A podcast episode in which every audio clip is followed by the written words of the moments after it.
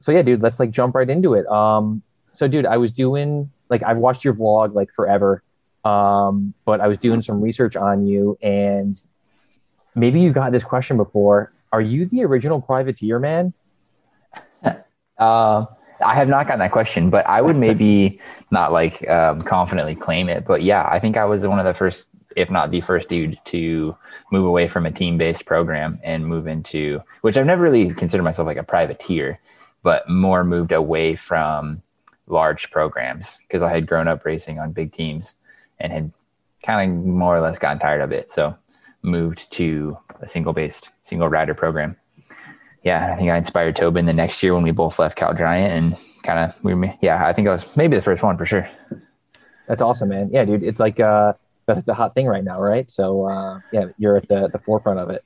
Yeah, I try hard to you know to at least hold it down for us. Like we're not privateers. It gives us a bad rep. Not that I don't mean towards you, but so many guys are considering themselves privateers, and I'm like, hey man, we still run a pretty tight ship, and you know try to be for pro. sure, dude. For sure, man. Yeah, yeah. Um, so yeah, dude. So when you were on other teams prior to that, like you raced, I didn't know, man. You raced over in Europe in your U nineteen. That was like two thousand nine, two thousand eight, or was that two thousand eleven? Mm-hmm. Um, yeah, I, I go over there. In my development years, I went over there every year. Yeah, I was a three or four time world member as a U twenty three and junior all those years, and yeah, I started going over there in 08. That's amazing, man. And like your, you mentioned Tobin. I was looking at like I was looking at the 2013 World Championships, and it was like I think Curtis was there, Vandenham. Um, mm-hmm. That's crazy, dude. Like that that whole crew, man. That that's pretty awesome. And all you dudes are still just like crushing it nowadays. Yeah, yeah. 2013, that was um, probably Koksijde in the sand. Uh, I think it was Hoogerheide actually. Okay. Yep, that was yeah, a super yeah. muddy year. Yeah, I remember that one. Okay. Yeah, that was my last year as a U23. Awesome, man. Um, so was there? You kind of touched on this before, but like so you're you're on you're on the teams, um, you're on the, the, the development teams there. What kind of was the impetus there to kind of go out on your own? Did you kind of just want to have some freedom there, or was there anything specific? Yeah, I'd say mostly the freedom. Um, I mean, I was I picked up by Cal Giant. I, I, was one of their first, if not their first, junior rider myself, and there's U twenty three kid Chance Noble at the time. Um, so as my first year junior, I was basically on a, a big sort of program and for six years of doing all the development years, I kind of figured out what I liked. I figured out what I didn't like. And by the time it was time to go to the elites, I found out that they were going to no longer have an elite team. And I didn't have any plans to change, but they had previously had an elite men racing and women uh, racing, and they didn't want to do it anymore. So I kind of was left to figure it out. And I wanted to keep all the same sponsors I had and basically decided I'm going to start my own one on one. So there were things I liked and things I didn't like about the teams, but I would say the number one thing for me was sticking with Specialized and SRAM and Zipp, the companies that I have still with to this day and have been with from the beginning. And so that was maybe the number one, um, focus with starting my own team. For sure. Dude. Is that also like when you started doing the vlogging and stuff? No, the vlogging came a lot later. Um, I was always into making videos myself and a good buddy of mine, Nick Wayhall, used to do course previews of all the USGPs when uh, he was still racing on Cal Giant. And so we would go out and we'd film with little GoPros, the course preview. Uh, he'd film, I'd film a little bit, and then I would edit on my way home, and then we'd post it up, and then it ended up getting some traction. And four times a year, we'd host a or we'd post a um, course preview video, and that kind of didn't really blossom much. It just sort of kept rolling, and then out of the blue, I was always into making videos. I decided to start doing the vlog on a daily basis. That's awesome, man. Dude, I just yeah. the, the, your recent video on the new Crux, which I want to talk about too, dude. That was awesome. With Like there was a lot of like info on the internet about it, but you, I think your breakdown was pretty awesome. Um, you're like trust the kid. The kid knows what he's talking about. well, that's good. Thanks. I yeah, I I felt like I maybe he was like the defender of it from the cross world, and I had to at least give it some you know some uh, some praise. You know, there's no conversation about it, and and uh, I get where where Specialized is coming from, and I I speak to him all the time about that. But I was like, oh man, you need to get get us a little bit of love for us. I thought it was good. You you helped like draw that line between like the, the diverge and the crux, man, which I think is really there. So, mm. Yep, yeah. yep, totally. Um, all right, dude. So, I was gonna save this question to the end, but um, what are your feelings on like the UCI point shakeup, dude? Like, is that like kind of reach has that like reshaped your season or like what are your thoughts on that? Like I know that you you, you had some really good results at Rochester. Um, but I know like with those random draws, it's like you're just kind of hoping for the best, right? Yeah, I definitely have been a, I would say not on the losing end, but if I was to, uh, you know, put it in a certain verbiage, it'd be in the losing end of all of the random draws so far. Um, so I, do I think it's, it's fun? No, but do I think it's fair? Like it's, it's pretty fair for what, what it can be. Um, I wish that selfishly, maybe there were other ways that we could come up with this, but at the same time, it's, it is what it is. That's what they decided to do. Um, I pulled a good number the first day in Rochester, and I had some serious nerves going into the race. Like after a year and a half of not racing and not knowing, as I kind of have said, like what cards I was holding. You know, I, I was real nervous, and I had a good ride, but um, not not an incredible ride. You know, started I ended up starting 19th and finished I think 17th. Um, but then the next day I pulled like 53, I think, and then moved up to 17. And so it's like in my head, I'm thinking, I got the you know the butterflies out of my my uh, my racing system, and so had I had Saturday Sunday's ride on Saturday, probably had a real good ride. I'm like okay, feeling good, and then moving into Baltimore, I pulled like 73 out of 76, and I'm like, okay, I mean, and I move up to like, I think 20 something, so I'm like consistent, but I'm still pulling bad you know bad numbers, and then in second day in Baltimore, I pull in the 50s again, and so it's like I'm feeling good with what I'm racing, but I you know eventually you kind of run out of guys to start passing, you know. For sure, dude. Yep, yep, dude. So I was actually I was at Rochester. I was at I was at uh, Charm City as well. I was on your wheel oh, for, for, a little while until you, until you dropped me. It was all good. six, six. Yeah. yep. Um. So, uh, yeah, dude. So in this, so does that change your season then at all? Like with like, are you like specifically maybe targeting some different races at all? Um. No, I'm not. You know, I um, well, I mean, it kind of changed my season because I was planning to go to the World Cups, you know, at least it hopes to, and then that went nowhere. And so um, I pulled the plug on not going to Jingle to race the other two just because this next block that I've got is another three weeks. And so three weeks straight would could have been maybe four weeks straight. So I decided to not do that and just keep it with my kind of my main my main program. I was always planning to race a few mountain bike races and some gravel events in this time frame because with everything that went on, cross got a bunch of other events dumped on it, right? And there's a few fewer cross races. And so I always wanted to fill those weekends. So the next few I've got um, Cincinnati, I'm going to go BWR in Kansas, and then Iceman. Um, so different disciplines in cross season. So I technically maybe would go points hunting, you know, at, at some of the smaller races, but I'm deciding to commit to my original plan. And I was going to race Rochester through the World Cups, take a break, and then just do these next three, and that's got an extra week break basically. Yep, yep. Do you that like so? You're used to this, man. You've you've had prior seasons of this, like on these travel blocks, man. Do okay. they do they wear you down still, or are you the kind of like you go on autopilot? You know how to handle this. I feel pretty comfortable with it. Um, I used to go on big blocks of being gone on the road, and that broke me down. Um, I've since changed a bunch of years back. I started to go to just flying in and flying out. And most of the time I get looked at like I got four eyes and people think that that's draining. But to me, it's not like getting home to recharge for just a couple days is, is all I need. And it just enough of even like swapping out, you know, t-shirts and, you know, clothes that you've got with yourself on the road and not feel like you're wearing the same thing for one time I did a five week straight stint on the road and that was, it just absolutely broke me. So five weeks of racing is not bad, but five weeks of living out of a suitcase is pretty bad.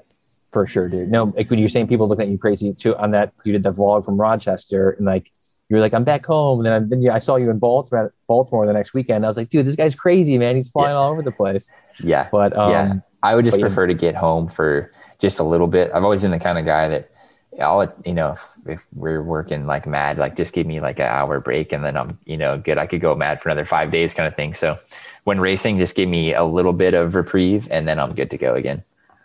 Sweet, man. So are you then? Are you because you're you're packing the bikes up and flying on them? You got the wheels. Um, are you like unpacking everything, or do you keep some bikes packed away, or like is there kind of a method there? I unpack everything okay. and I'll basically run through it. Less of a big deal when we have these dry races like we've had, but like you know, you come back from a muddy weekend. For sure, we're gonna run through everything. We're gonna make sure that everything one just gets dried out because uh, sometimes we'll pack them kind of wet, you know, because you're still trying to dry them off, but you got you have no option to keep them out of the bag. So you want to let them dry out and make sure nothing's getting you know completely demolished. So they'll always get taken out and, and rebuilt. For sure. All right. Um. So let's talk. Speaking of traveling, dude, staying on this topic, have you? I mean, again, you've been doing this for so long. Like staying on top of like sleep and nutrition and all that. Like, do you? have like do you have like a have you developed a plan throughout all these years or do you have like kind of like you go to certain restaurants or you bring in all your food with you going to the grocery store what's kind of like your method there like being on the road? Um i i'm not super particular with what i eat or my diet or anything like that and so it keeps it pretty easy for me.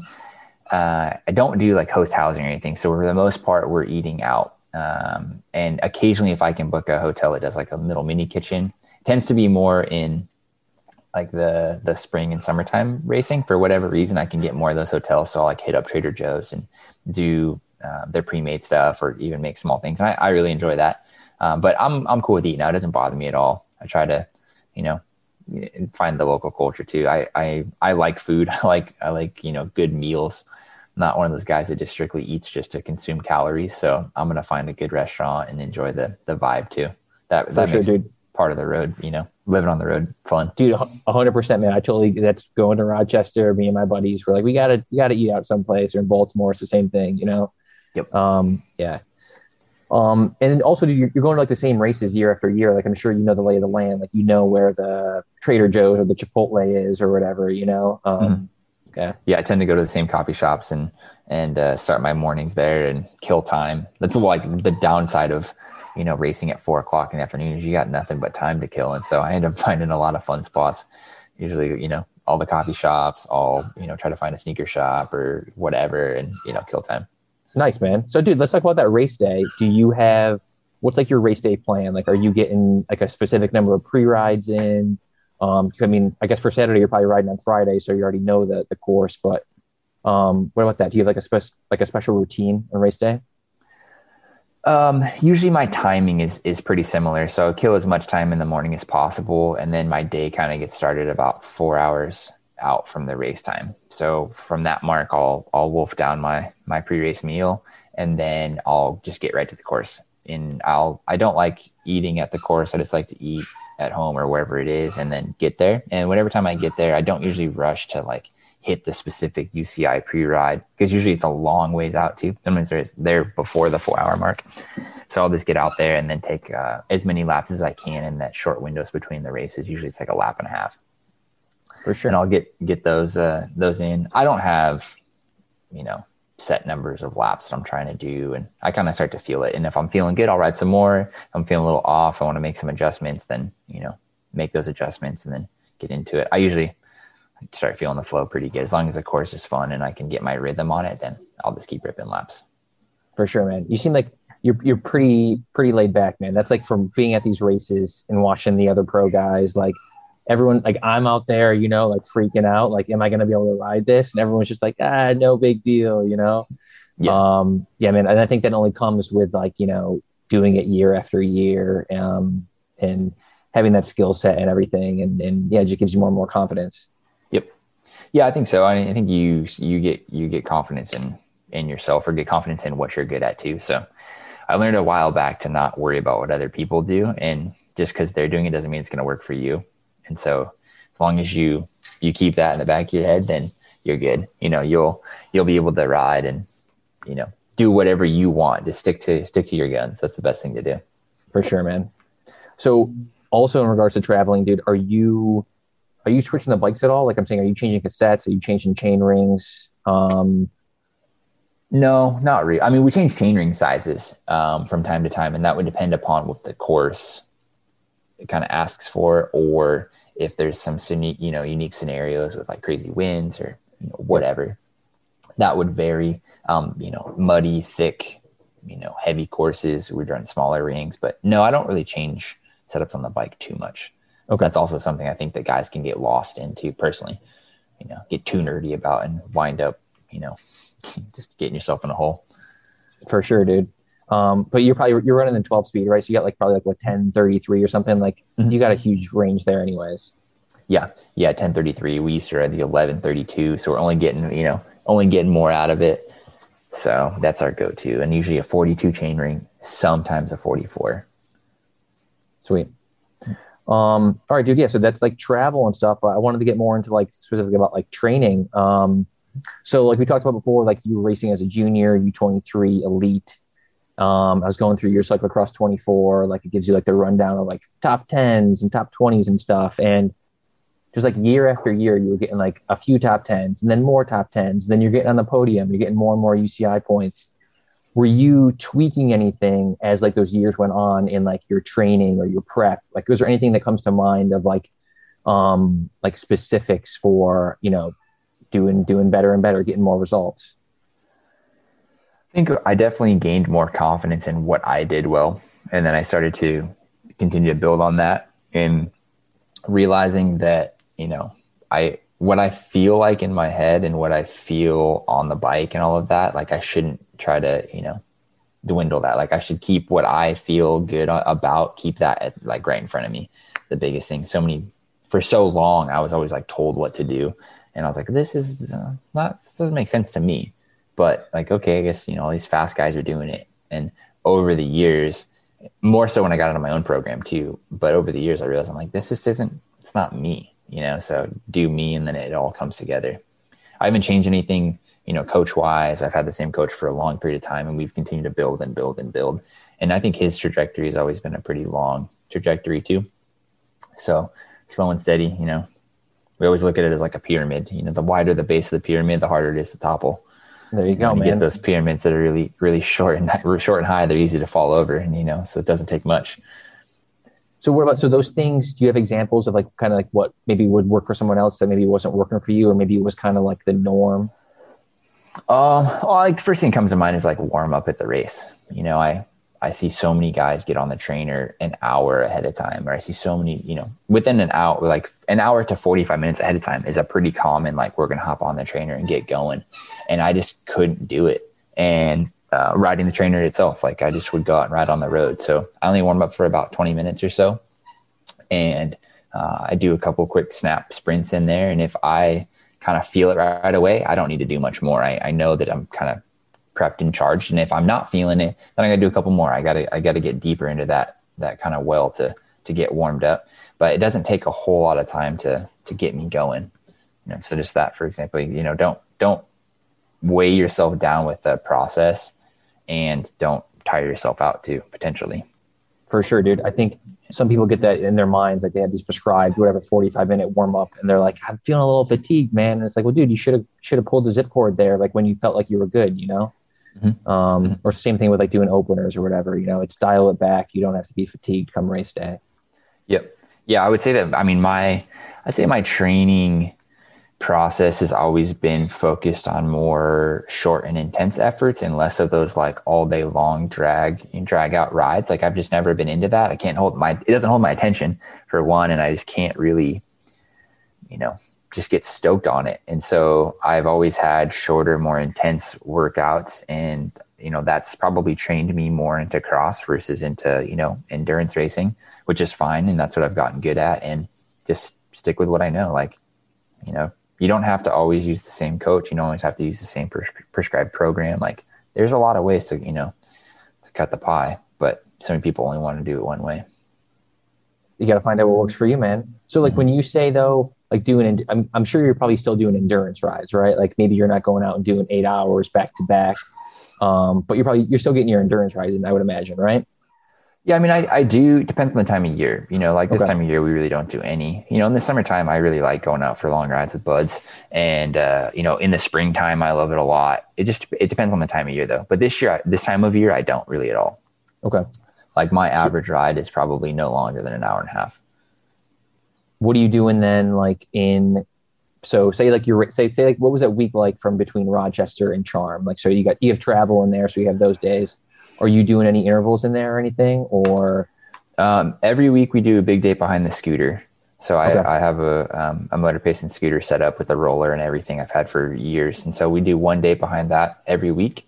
And then uh, that gets supplemented by the racing, obviously. And then in the, the lead up to it, we would do that multiple days a week come race season, it's just that one day a week. So usually Mondays are off with travel. Um, if I get home and I've got time, then I'll usually do something in the gym on a Monday, and then Tuesday motor pace, Wednesday a pretty easy ride, Thursday a pretty easy ride, and then Friday we're back out on the course getting you know some speed work back in, and then you're racing hard Saturday Sunday. There's not a lot of time really in between, and so yeah, I think it's also something for me. You can't really try to cram in too much and you also can't really get too specific because sometimes it, time doesn't allow it you know? For sure dude. And like you said man you're going so deep. You're doing 120 minutes of all out efforts every weekend back to back. Like you got to be well rested for that. Yep. Yeah and usually every week i feel pretty good come tuesday. Um, and i can tell like how the week might go especially when i'm behind the scooter. That's a that's a big gauge for me um, and and for my coach. And so we can he can see how I look on the bike, and I know how I feel on the bike, and that's a good indicator of where we're at based on what the week might hold for us going into the next weekend. But usually it's always the same. There's just not that much time. So hard on Tuesday, easy Wednesday, easy Thursday, and then we're back hard. You know, kind of hard Friday, real hard Saturday, Sunday. Sweet. What about are you throwing? So you said you're doing some strength work in there. Are you doing strength then throughout the whole season? Yeah, I pretty much do it all the time. Gonna back off leg stuff, you know, come come race season. But I don't do, you know, in years past, this is kind of a new program that I've started to do mostly based on friends that I've been hanging out with and and they're I'm I'm adopting um, a lot of their practices for strength training from the mountain bike world, and then they're adopting more of my like endurance roadie world. Uh, good buddy of mine, Derek, has been you know rubbing off on me a little bit, and then also I've been dealing with a kind of an ongoing luckily not an on the bike thing, but an off the bike like kind of pain. So we're doing a lot of PT and it's basically coming down from a little bit of a lack of strength, especially my upper body. And so we've been doing doing that every week. Sweet dude. What yeah. um I'm curious. So we have a Discord chat for Evoke, and there's like I think there's like 250 guys on there, 250 athletes. Um, and there's different channels, and the strength channel is always like the one blowing up with strength questions. Mm-hmm. Um, I'm curious as to what like what are those mountain bike like like workouts that you're getting, and what are the other ones that you're kind of giving to those guys? Um, oh, I'm not so much giving workouts to those guys. They're just giving me all the off the bike training, but I'm giving them like the on the bike um, education gotcha. sort of thing. Okay. Yeah. yeah, but yeah okay. I've I've just been onboarding as much as possible. But like, uh, you asking like things that we actually do specifically? Yeah. Like yeah, some gym stuff. Um, I mean, do some kettlebell swings for for lower body stuff. We do um, with no weight, like just movement of like hip hinges and um, things based around the hip, the um, hip flexor and hamstring. So like the T hold style stuff. Um, and then I've been doing kettlebell work throughout my shoulders. That's kind of where my my injury is. Not really an injury, but like kind of a pain falls. And so a lot of shoulder stability with overhead kettlebell holding and um, like windmill style twisting and arm okay. bar and a lot of shoulder stability between my shoulder blades and my mid back and trying to get like rotation, um, trying to be less like blocky basically. Okay. So a lot of, a lot of stability stuff with the kettlebell. Um, what else have I been doing? I do some simple, you know, some, some traditional like push-ups and sit-ups and like Russian sure. twists with the kettlebell, um, sitting on my butt for core work, trying Definitely to be a little bit more proactive about that. Do you, um, so you're doing a lot of like free weight stuff, like kettlebells and stuff. Do you? Is there a time in the season? Are you doing? Because like the big thing in like cycling is like, should you be pushing big weight, right? Mm-hmm. Are you doing any? Are you doing anything like with you know like max weight or trying to max out anything? Are you kind of keeping it a little bit like more chill throughout the year? I'll do some heavier stuff, but usually it's all with the free weight. Like I don't usually use like a squat rack or anything, mostly because I have my own little like garage gym and I don't have a, a rack system or anything, but um, you can definitely start moving some heavier weight different times a year. But also, I would say it's more like it picks up just slightly heavier weight, but then you know a lot more like quick explosive movements. And then this time of year, it becomes more um, smaller, smaller weights, like longer and longer um, rep sets and stuff, just to like keep it moving, keep the blood flowing.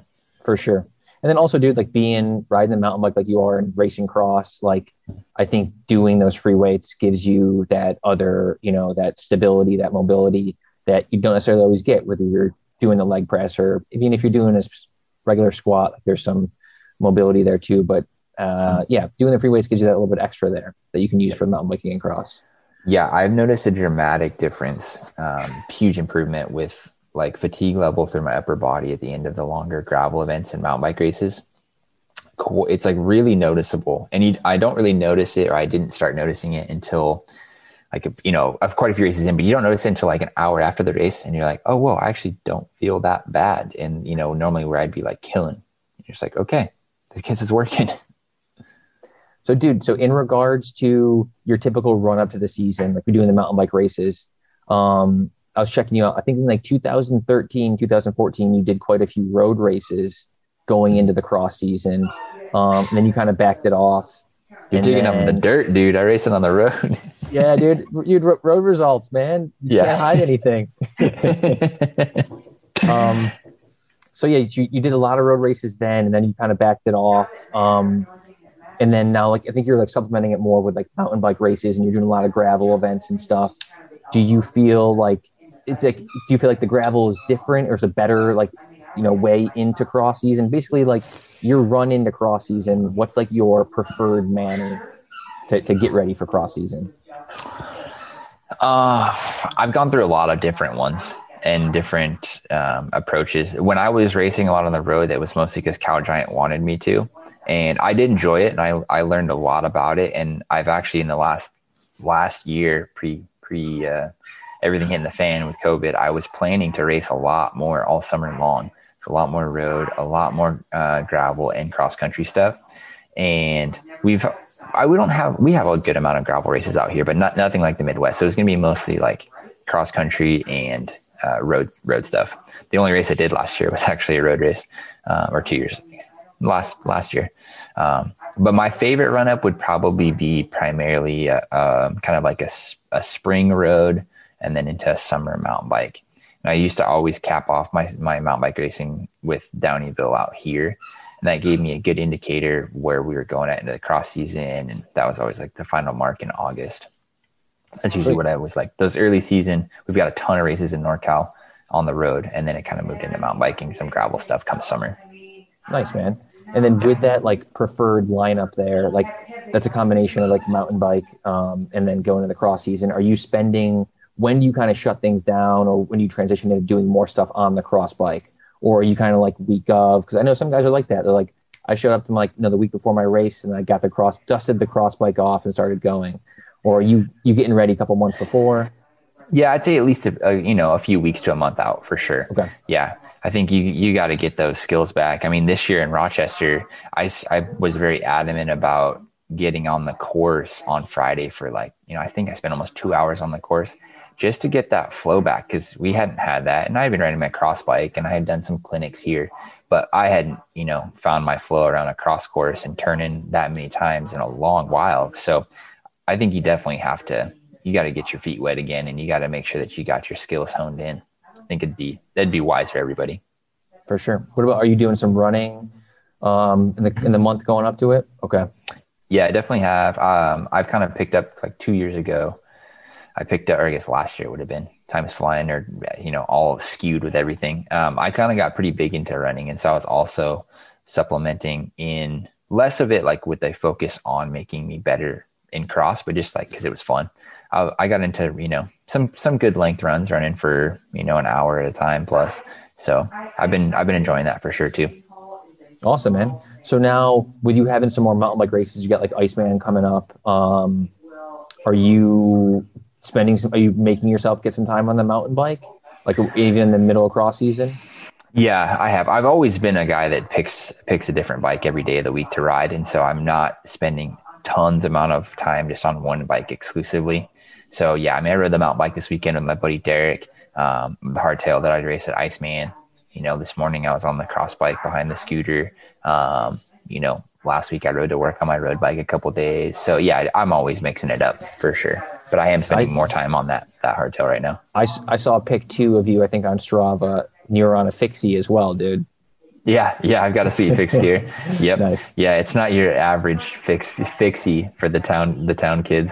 It's kind of a funny story how I acquired it, but yeah, it's a it's a pretty like pimped out full on track race bike that I I will never race on the track, so I just ride it around town. It's got a big flat, handlebar on it. Yeah, I was gonna yeah, say that's like the, that's the messenger style, man. That's like the I mean I spent ten years living in New York City and I got into track bikes and stuff. Um, I was like, oh, dude, Cody, man, he's rocking the flat bars. It's awesome. Yep, yep, yeah, flat bar. It's got some sweet. I kind of wanted to go like as much made in the USA as possible on it. All made in NorCal. So I got like Phil Wood track hubs on it and Nice. head. Yeah, it's it's pimping for sure. Yeah, the guys built me some custom wheels and it's all tracked out. That's awesome, dude. Yeah. Um, so yeah, dude, I think we. Oh, dude, so I wanted to talk about like we kind of did this. Like you, you spend a lot of time like with the scooter. Are there any like specific intervals you're doing on the scooter that you feel like really prep you going into cross season? Um, no, it's not really like an interval. It's more just like wide open behind it. Gotcha. Okay. Yeah, we don't do a lot of interval work behind the scooter. Yeah. Right. More, more of the to me, more of the interval stuff would. I mean, you can do some short sprints, but those those like hard hitting interval stuff come from like riding mountain bikes and punching it on climbs and getting that, just getting that aerobic up, just breathing hard. Sweet. Yeah. Awesome, man. Um, so I got to talk to you about technical abilities, dude, because like you are the man. I'm sure you get this question a lot. What is your recommendation for dude? Everyone wants to ride it like Cody did. What is it? Just is it just spending time on the bike? Is it getting out there uh, on the mountain bike? What's like? What's your piece of advice there? I think if more people spent more time focusing on on skills, it would help everybody for sure. And riding mountain bikes or riding riding like kind of the trend right now, like you know, underbiking things is is a good good verbiage for it. Like I used to ride my road bike when I was younger, road bike on the dirt trails. We have all these like walking dirt trails, decomposed granite. Used to ride on them all the time. And so stuff like that, like getting that that surf zone and that ability to kind of feel the bike beneath you, ride mountain bikes and learning how to read terrain and you know where to put your eyes and what you know the the what the eye body coordination needs to do you know i think that's that's huge and that's where so many people just focus so heavily on on the power and staring at that Garmin and so it's good to good to reshuffle a little bit and and hone those hand eye skills for sure For sure, man. I feel like that's the number one recommendation I've gotten from the guys at the pointy ends of these cross races is just more time on the cross bike, but not on the road. You know, like go mm-hmm. out there, get on some mixed terrain, hit up some trails. Um, just spending time on the bike, just like you said, like uh, getting those small things, just throwing your body around in these turns. Yeah, and ri- I mean, ride your road bike on the dirt too, and and and see what responds, and because you can't go diving into turns and you know drop that that lower half of your body and shoulder into a turn like you can on a road bike, and it will not work out well for you. So figure out how that dirt moves and try to push the envelope a little bit. For sure, dude. Um, we touched on this a little bit, but going back to equipment, man, do you see? I mean, because you're like, dude, I think like you always got the newest stuff. Do you see any new things coming out, or do you wish there's any new stuff coming out in regards to like cross equipment? Do you see uh, any advancements that you'd like to see? that I'd like to see. Um, way back, I had this great idea that I gave to the guys at Zipp for a handlebar that was specific to like better drop bar handling. Because riding in a drop bar sucks, and it didn't go anywhere.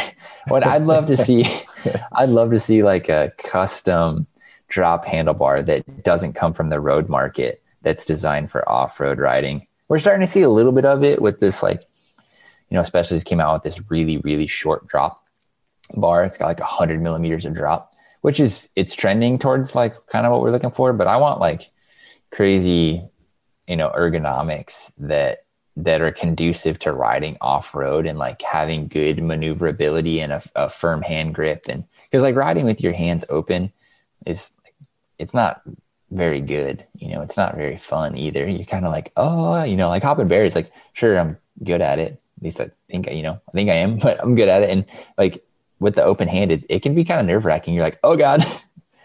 so let's let's design a bike around like specific off road drop bar stuff. Dude, I'd love to see. Did you make like a drawing by any chance for this idea? I, I kind of did. It was more so like really weird shaped brake levers was what it came down to. But yeah, it, I did. I was like, I want like this really short bend and kink, and the brake lever should like reach further underneath. And yeah, I mean, I dude, I know you're a SRAM dude, but was that kind of? I mean, because GRX seems the Shimano seems to be like a little. I haven't. I've only seen pictures of it. I've never ridden GRX, but Mhm. I think maybe they were going for like a little something. It's it's not quite. It's not what you're talking about, but they were No, I think- moving it. I think they I think they definitely they they were moving towards a better like hand placement hood positioning. Yeah. You know, I, I, think that was that was their idea behind it. Yeah, I mean, we I work on so many bikes that have it, and I know exactly what you, what it feels like. And yeah, it, it definitely it trended in the right direction. I think these hydro hoods are all going in the right direction just by nature of having that hood up a little higher. But I think there's always room for improvements. For sure. But that'd be the one you thing I that was like the one thing that I was I wish I don't, I don't think it'll ever happen, but I think I, I wish would be sweet dude, I think gravel's gonna have to quiet down before they start making like cross specific uh, yeah. advancements, right? Yeah. yeah, we got this much of that. We're losing more of the the off road market to gravel, but yeah. what about dude? The uh, do you do you see a day when there's a dropper post on a cross bike for like for a cross race? No, no, no. I don't think so, and I think that riding these bikes and there's a trend obviously with I have a dropper post on my gravel bike and spend a lot of time using it. And on the gravel, it's good to get that center of gravity lower. But I think that these bikes, if you start riding them with like too big of a tire, too chunky of a tire, or um, flat handlebars or anything like that, like you just wind up breaking parts and you start riding the bike where you can't or shouldn't really be riding it. And maybe you break yourself. And like I've seen it happen a few times. And like you can't ride these, you know, 20 pound, 18 pound bikes and, you know, in the chunk. I'll tell you what, dude, that drop at Rochester, man, that was on when you're going down it on day one. Mm-hmm. Um, that was my that was first sick. time riding it, dude. Yeah, that was yeah, man. You had to get back there. I was like, yeah, maybe it wouldn't it be nice to have a dropper post for this? Mm-hmm. Um, mm-hmm. but uh, but yeah, um, dude. So again, we touched on this before, but like social media side of things, man. Like you running your own program and stuff how important have you found? I mean, you've been doing this for a long time. Um, you're like social media pro here, but how important is it still in you know like keeping the keeping the team going, or just in general, dude? Like racing professionally, how important do you find social media to be? I think it's important. Um, but you know, I've actually I, I find that having a presence in your local community can be even better than having one just on the internet. Like it's it's definitely important to have social media out there and it's definitely important to to i i like to use social media for education you know i think as most people can see not just like posting up pictures. And i'm i'm really not one of the best at like instagram. And you know i think the last time i put a picture up prior to one i put up like two days ago was like a month ago. Like i'm not a big instagram dude. I, I definitely could get better at that. But i just love like highlighting things or, and, and trying to break down learning things for people and growing that side of the community.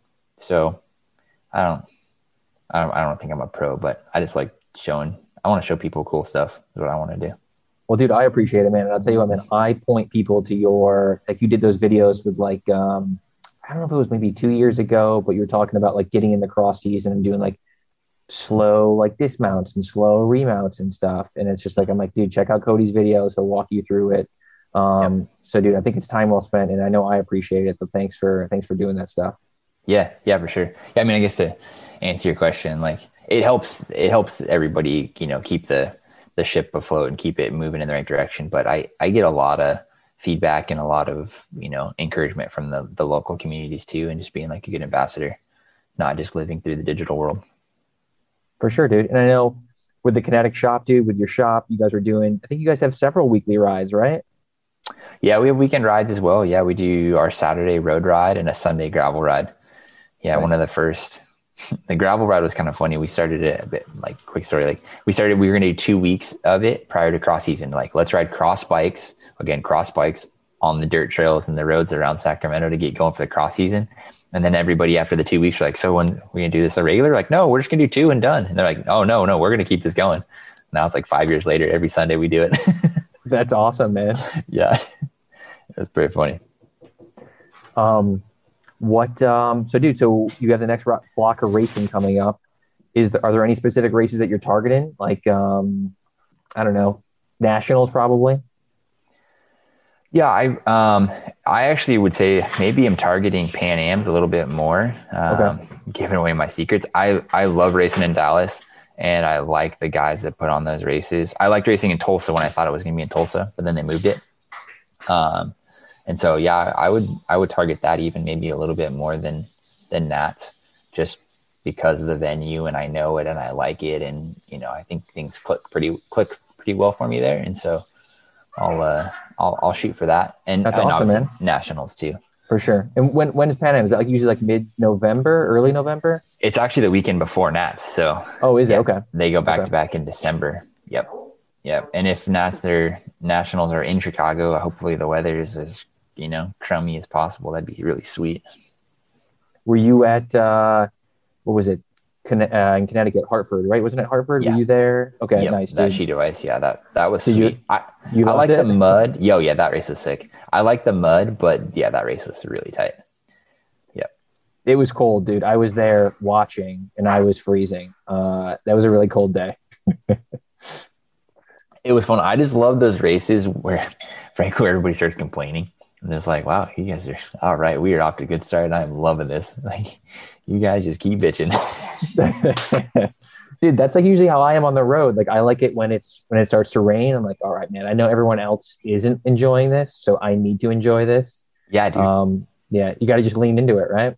Yeah, exactly. Exactly. You just like just steal a little bit of their you just their their soul just they give it away. Every time they complain, they give a little bit more away. Um, dude, we covered everything, man. Um, what about uh US CX, man? What are you how, are you- feeling that like with the with the broadcast and stuff, man? Are you what are you feeling? Have you gone back and watched any of the other races on GCN or anything? I haven't. I probably should um, to see. I think that the the whole thing as a whole is is pretty good. It would be cool if there was just a little bit more kind of cohesion on the, um, you know, the the whole sponsorship and entity. But you got to start somewhere. I'm not not going to break it down, you know, and beat it up. I think that it's a good move. I think that having the back to back to back is cool. It would be sweet if they went, you know, like one a month you know, spread it, sort of fill that whole thing out versus just hitting it heavy and hard at the beginning. I don't know why US Cross has always done this, but like we pack so much into the first little bit and then it just like almost fizzle ourselves out by the end. Um, but that's what it is. But I think that they're doing good things for to try to get some more media coverage back to the sport and try to, you know, just try to. I think I think Cross is losing some some luster, and they're doing a lot to try to get it back for sure. For sure.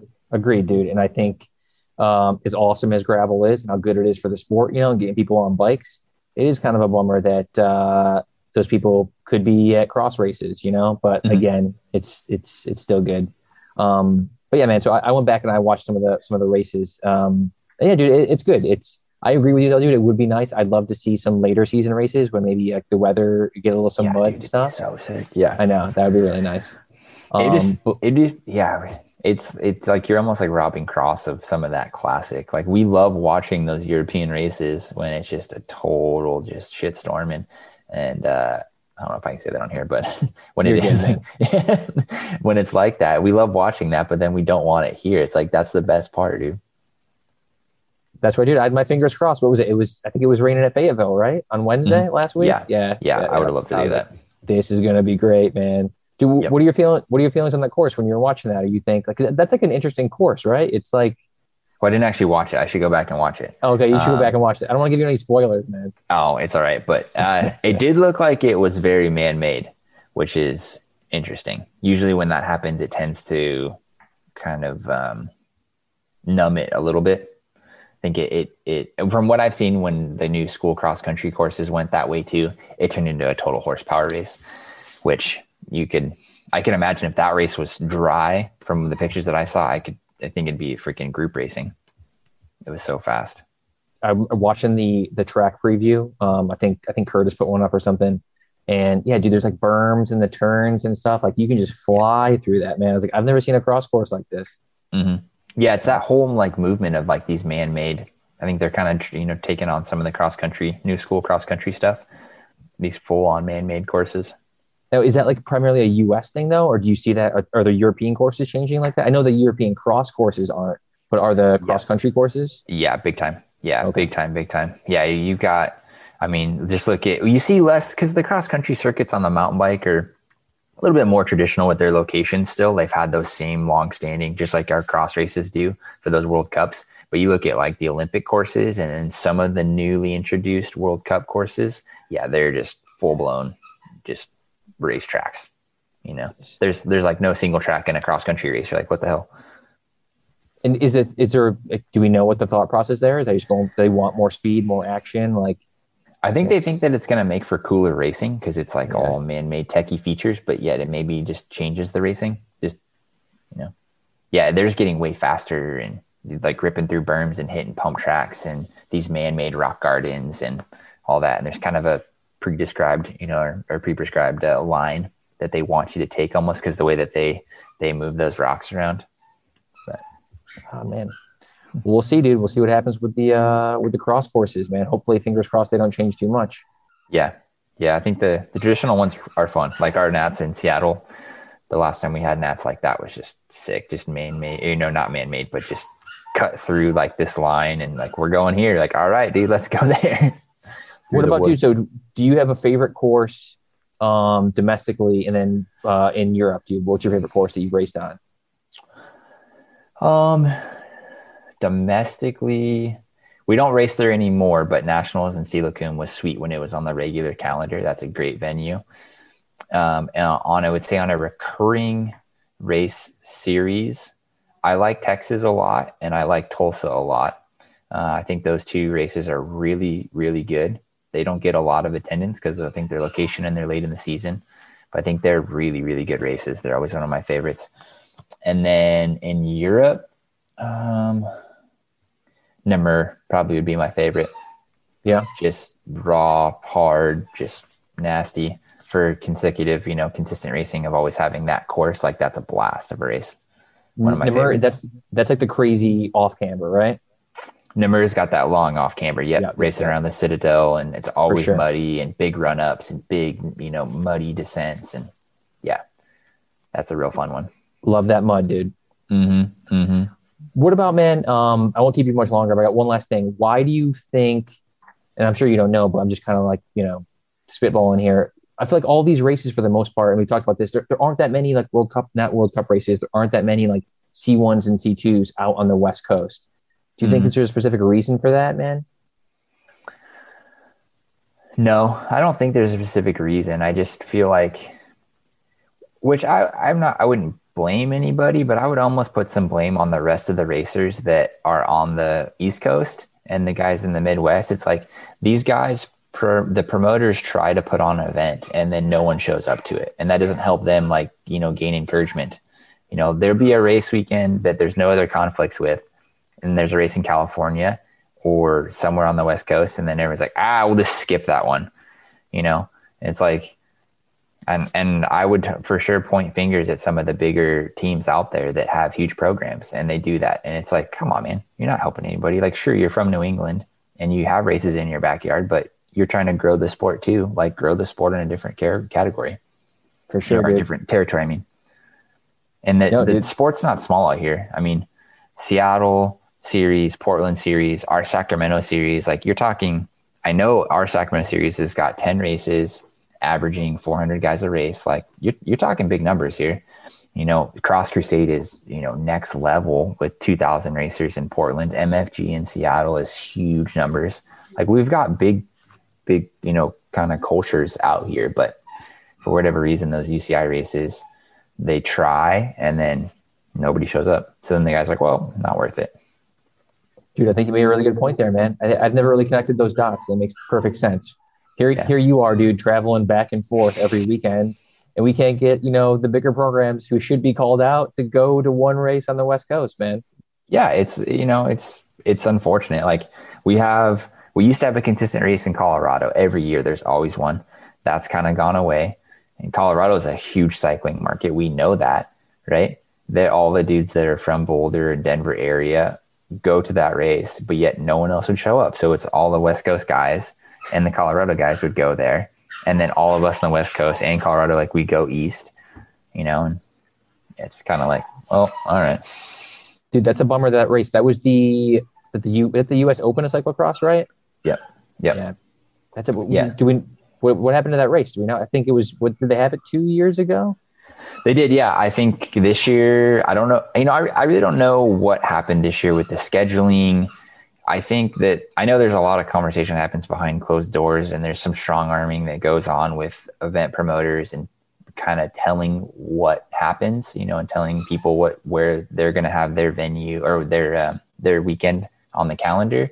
So I don't know if they kind of just got pinched and squeezed out, or or what they did, maybe didn't want to host a race because of all of the the protocols or whatever. But I don't I don't really know.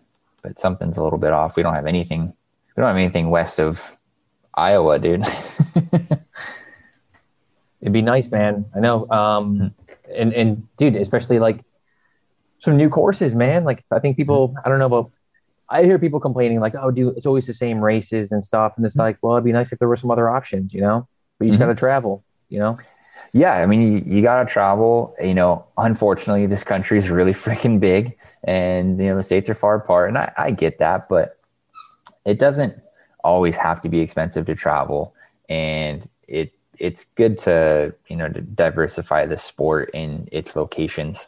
Like as much as i love the you know the fall time of new england like there's other places to race besides new england in the mid-atlantic you know?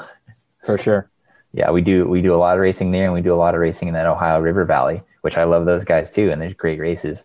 Indy louisville cincinnati like they're great venues but we we kind of have like two pockets of racing and that's it anymore. Well dude i hope it expands. Yeah. Maybe one day i'll put on a race and just tell everybody. Dude i'm coming man. You let me know. I'll put it on my calendar. Yep. Yeah exactly. One day. All right. Well hey dude thank you man. I kept you for an hour here chatting. I really appreciate it um dude good luck with the rest of the season good luck with that like i know it's not injury but that little nagging pain you got um and yeah man i'll be uh uh, when's the next televised race? I think that are you going to be? Did you, did you, say you're going to be at Cincinnati? Okay, yeah, yep. yeah, yeah. Final Sweet, Thursday. Dude. Awesome, man. I'll be watching, man. Good luck. Thanks, dude. I appreciate it. Thanks for having me on. Of course, man. All right. Have a good dude, night, man. Have a great evening. Peace out.